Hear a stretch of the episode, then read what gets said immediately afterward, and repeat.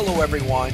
Al from Point of Insanity Game Studio here, and I'd like to welcome you back to another episode of Point of Insanity Game Studios Geekery in General podcast. We're going to continue our tour of the Outer Planes as presented in the first edition Dungeons and Dragons book, Manual of the Planes. And today we're going to be taking a look at Limbo. Now, the name Limbo comes from Latin, and it's based off of the word limbus, which means edge. Now, we've already talked a little bit about limbo when I did my episode on the nine hells. As you may recall, the uh, poet Dante placed limbo as the first circle of hell. He described this as being the realm of the virtuous pagans and people who were not baptized, but whose deeds did not justify in eternal punishment. As he believed, you could only be saved or go to heaven if you were baptized in the name of Jesus. So, therefore, if you were born before Jesus, or if you never had the opportunity to, be baptized, you were doomed to hell no matter what your deeds were. And he didn't describe limbo as a place of punishment, but more a place of imperfect happiness. This is the best that a rational mind, without the hope of true salvation, could hope to obtain. Now, if we look past Dante and go into uh, church history, limbo is often pictured as having four sections. The first is the limbo of the patriarchs.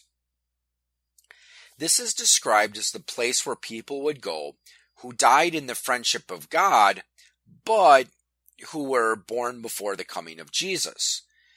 So early church fathers believed this is where some of the famous people from the Old Testament would have went.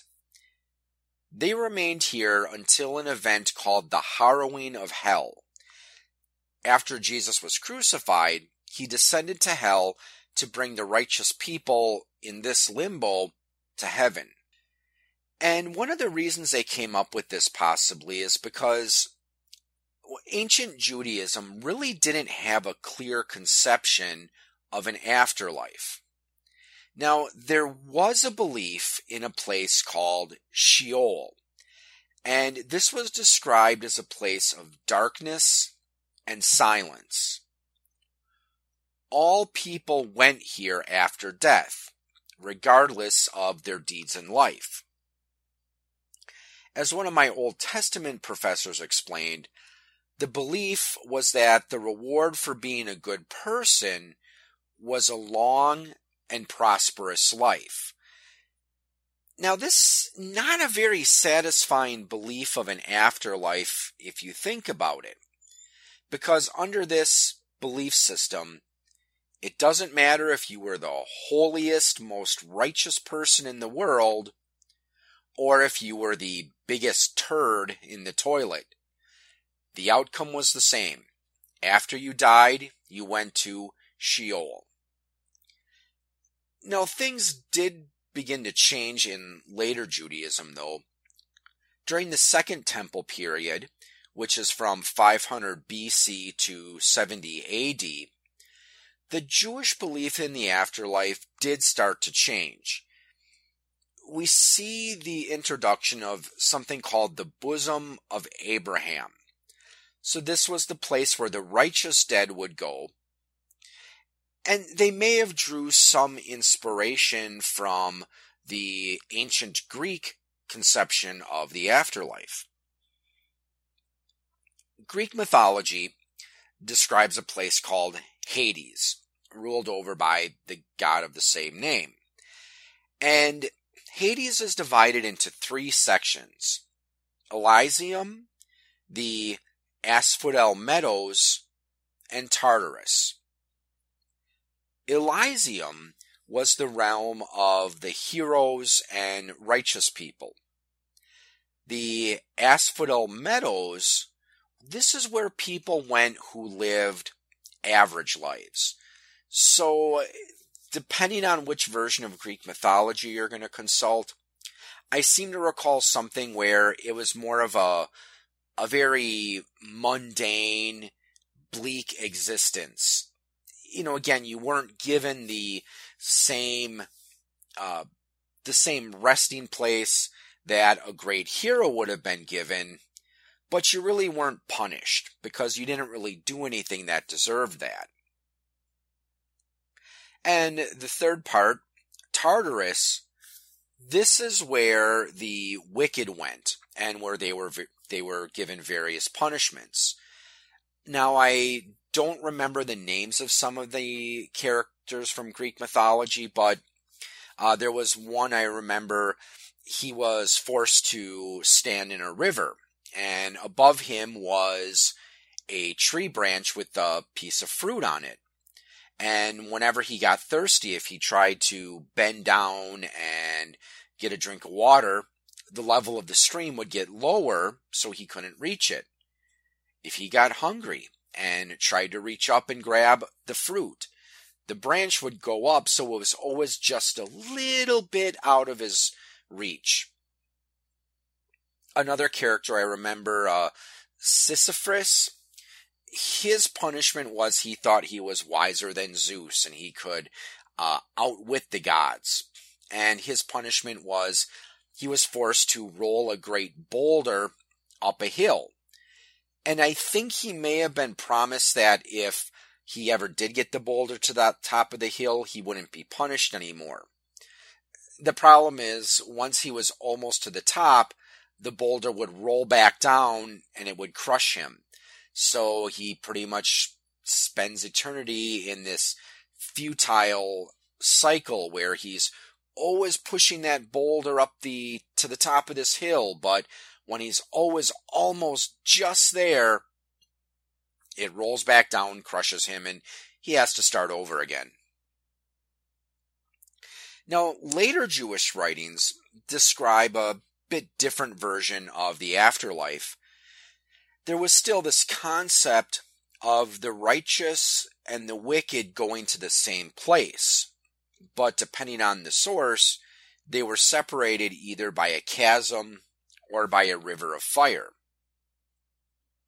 Now we get a little bit more information from a book called The Apocalypse of Zephaniah. This is one of those books where not all denominations of Judaism or Christianity accept the authenticity of this book. But in this book, the character Zephaniah describes being taken to the afterlife, where he has read two scrolls, one containing his sins and the other containing his good deeds.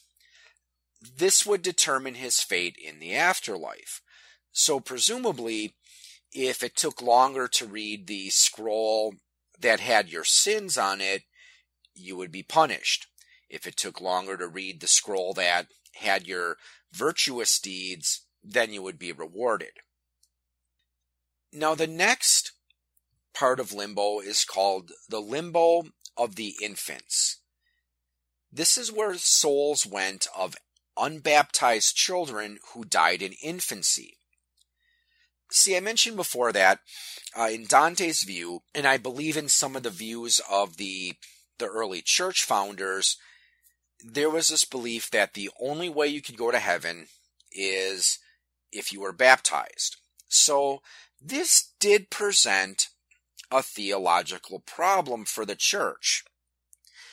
Now, if baptism, if baptism is the only way to go to heaven, what happens to infants who died before they could be baptized?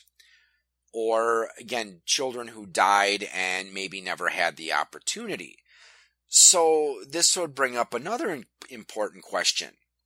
Now, if you want to believe that God is good and merciful, why would he send infants who may have been born in original sin, but who are otherwise innocent of any crime, how could he force an innocent soul to an eternity of punishment?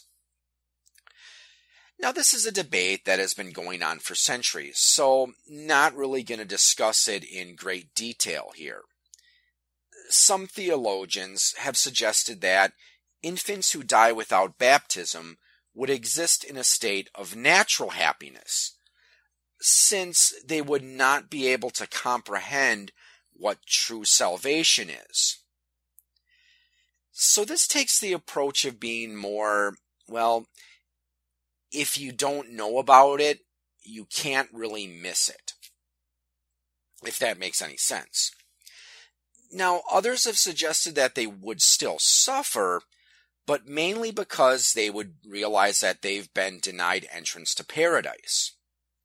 Though other philosophers and theologians have taken a, a bit more lukewarm approach where saying that the soul of an unbaptized child was at the mercy of God. The next part of limbo, purgatory, this is traditionally presented as a place of fire. And this is a realm of temporary punishment as opposed to eternal punishment. And again, back when I talked a bit about the uh, episode on the seven heavens, I talked a little bit about uh, purgatory because that does figure into Dante's Divine Comedy. Now, the reason that the church fathers pictured it as a realm of fire, it's because they had to be purified before their souls could enter heaven. And as you may recall, Dante depicted it a little bit differently, more or less as a mountain with 10 terraces. The first being where people who were excommunicated would go. Then the late repentance. Finally, the or the next seven levels then would be dedicated to people who were purifying themselves of the seven deadly sins. And then finally at the top was the earthly paradise, the Garden of Eden. And then finally there is the hell of the damned. And this is where people would go who were wicked enough that their deeds would require some form of punishment or retribution in the afterlife. And again, we've already explained uh, or talked uh, quite a bit about that a few episodes ago when I did my episode on the nine hells. So now let's take a look at how limbo is pictured in Dungeons and Dragons. Here is where the the realms are really only similar in name only because well limbo in D&D isn't really seen as a place of punishment or a place where souls would go if they were, again, not wicked enough to deserve punishment, but they didn't really meet the requirements to go to heaven. So again, kind of that intermediate state. However, it still does fill uh, a niche or, well, what's the best way to say this? A function or a motif that we do see in a lot of ancient mythologies. Now, Limbo in Dungeons and Dragons is the realm of pure chaos. The alignment of this plane is chaotic neutral. And it is described as being a soup uh, made up of characteristics of all four of the classical elements air, fire, water, and earth. And many ancient cultures did picture the world as arising from some sort of primordial chaos. And if you want to go scientific, you could even say this idea of the primordial ooze or primordial soup, it does it actually is somewhat in agreement with scientific theories that uh, life as we know it arose from you know these simple organisms that existed in this again this primordial soup that may have once been on the earth. Now the manual of the planes does not state how many layers limbo has. So it might be like the abyss where it's assumed to have either an infinite number of layers or a very large number of layers. Since it is the plane of chaos, I could also see it as having not a set number of layers because possibly the different layers of this plane are constantly being absorbed into one another and layers can merge or get destroyed and then reformed. Now, even though limbo is described as being made up of this primordial ooze or chaotic soup, it does respond to the thoughts of intelligent creatures. A sentient being can force the environment to stabilize, though for anything less than the power of a god, this requires total concentration on the part of the individual. So this could make adventuring in limbo very challenging because you might have to have, you know, one person in the party concentrate on keeping a, you know, a, a stable, safe zone for the party while everyone else does the fighting and does what needs to be done and they may need to you know switch off as the as the need dictates because limbo is pictured as being far from uninhabited. The uh, two major races that are said to live here. Uh, first, there are the uh, Slaadi. I think that's how it's pronounced. Let me just uh, double check here. Uh, yes, the Slaadi, which are described as frog-like creatures.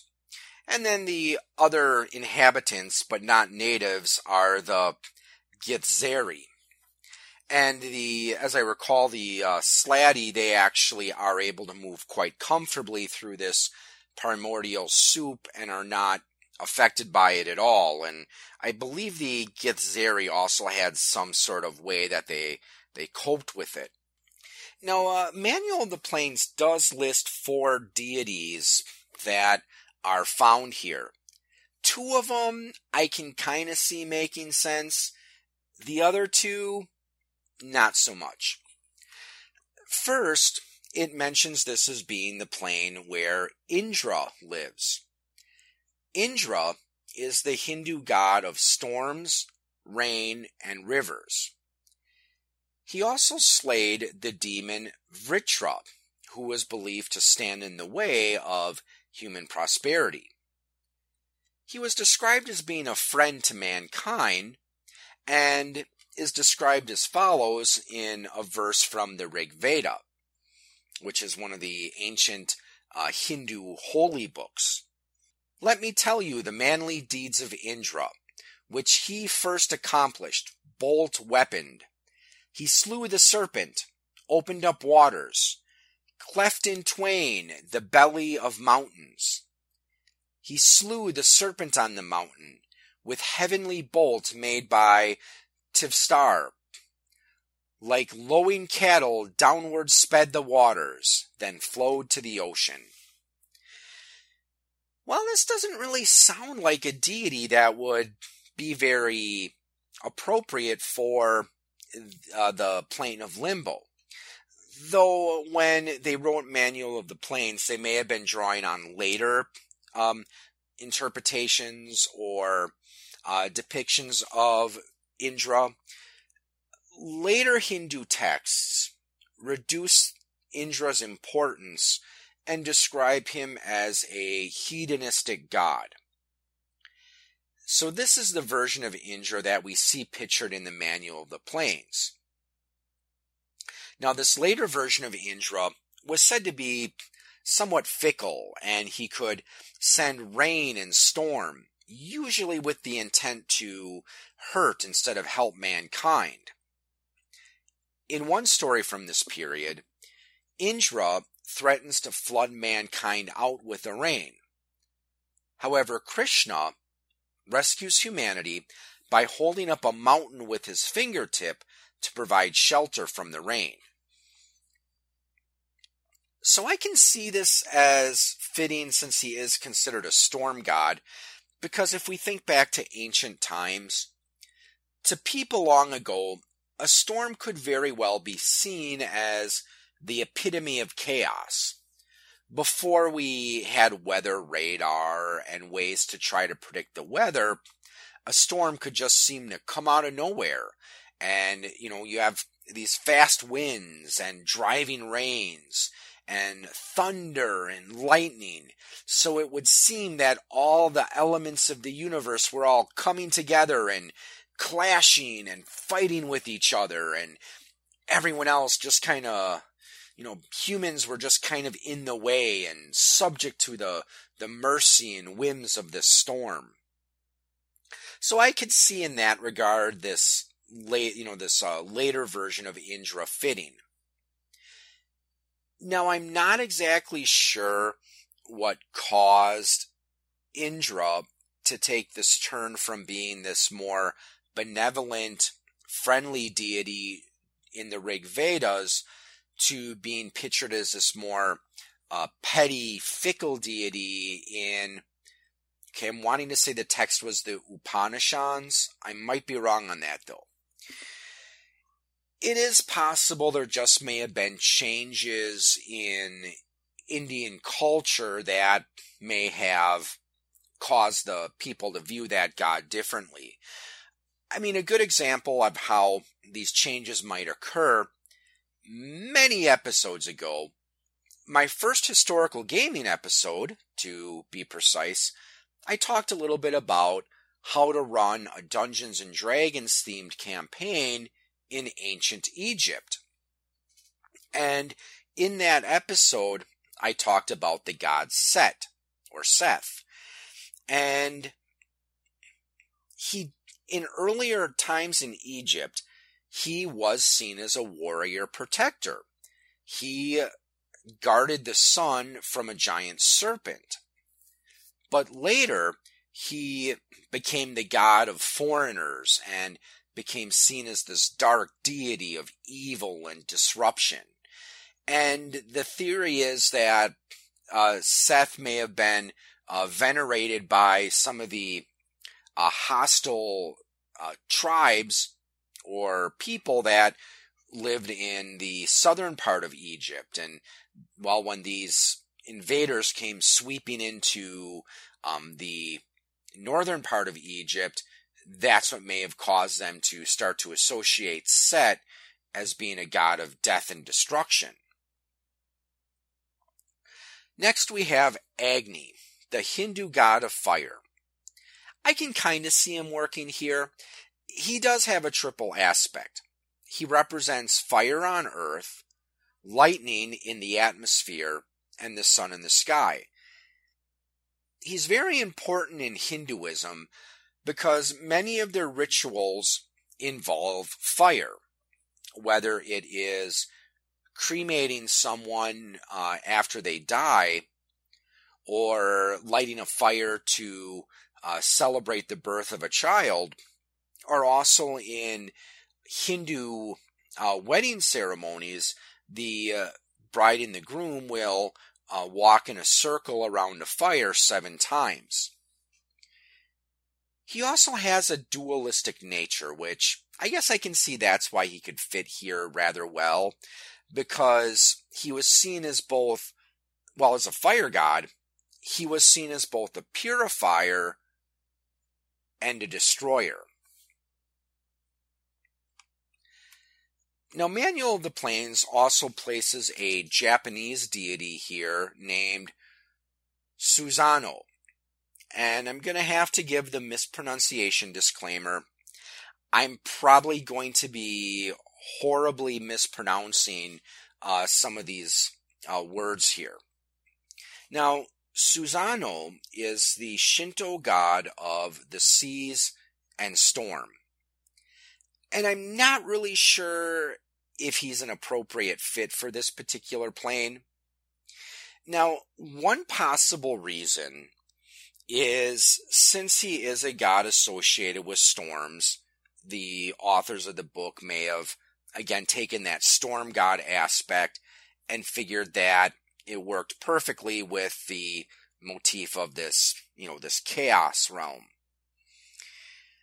Also, uh, some ancient cultures did view the sea as representing chaos. Though, at least from my studies, this motif seems to be more common in Middle East religions as opposed to Asian religions. Now, Susano was the son of the god Izangi, and he was formed when that god washed his nose. He was driven out of the court of his sister Amaterasu and banished from heaven because of his behavior.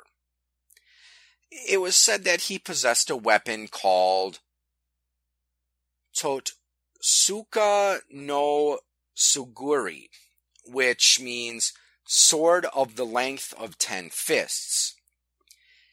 He used this weapon to slay an eight headed dragon named Yamata no Orochi.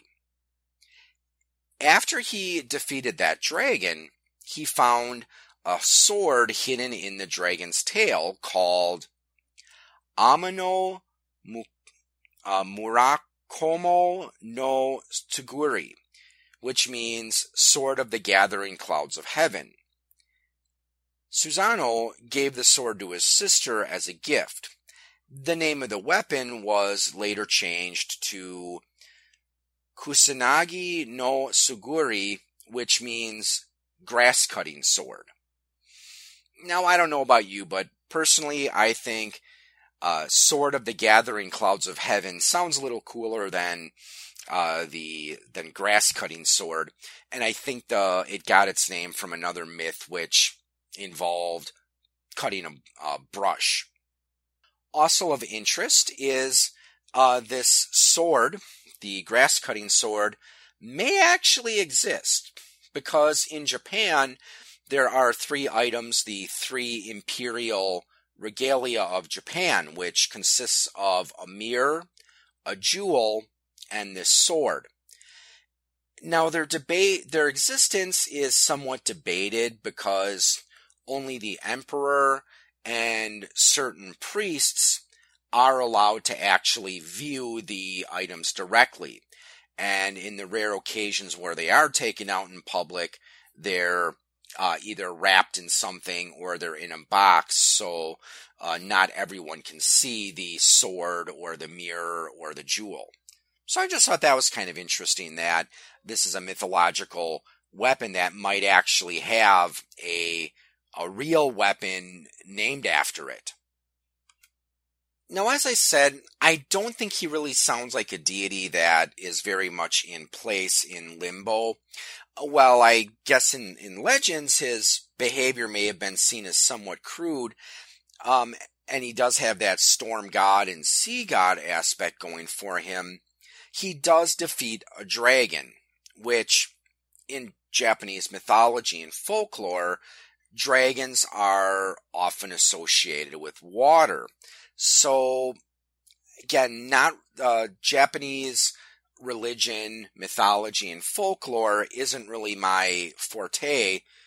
But if dragons are seen as these creatures of chaos, and with Susano defeating one, you could almost see him as a taking the role of a, you know, the god that brings order by defeating chaos. So take that for what it's worth. It's just my personal interpretation. Finally, there's another deity here from Chinese mythology called Wan Ti. And leg- the book Deities and Demigods pictures him as a god of war wearing red armor and armed with a sword and a halberd. Now, I couldn't really find much when I was just looking up the name Huan Ti. It's possible that it may have been a westernized version, uh, a westernized version of Huang Di, which means the Yellow Emperor. And from what I could tell, it seems very much out of place. Uh, the Yellow Emperor is the legendary first emperor of China. He's credited with many inventions, as well as being the innovator of agriculture and Chinese civilization. So, in that regards, I think it sounds that he would be more appropriate or more at home on the plane of nirvana as opposed to limbo. Just my opinion, though. Well, that's about all I have to say about limbo for now. I hope you enjoyed the episode, uh, found it to be informative and hopefully a little entertaining. Uh, again, just from what I've read about Limbo and Manual of the Planes, seems like it would be a very challenging realm to adventure in, though I personally can't really think of many adventure hooks for the plane, other than maybe trying to find some lost artifact in there and uh, trying to find it in this primordial soup could be a worthy challenge indeed.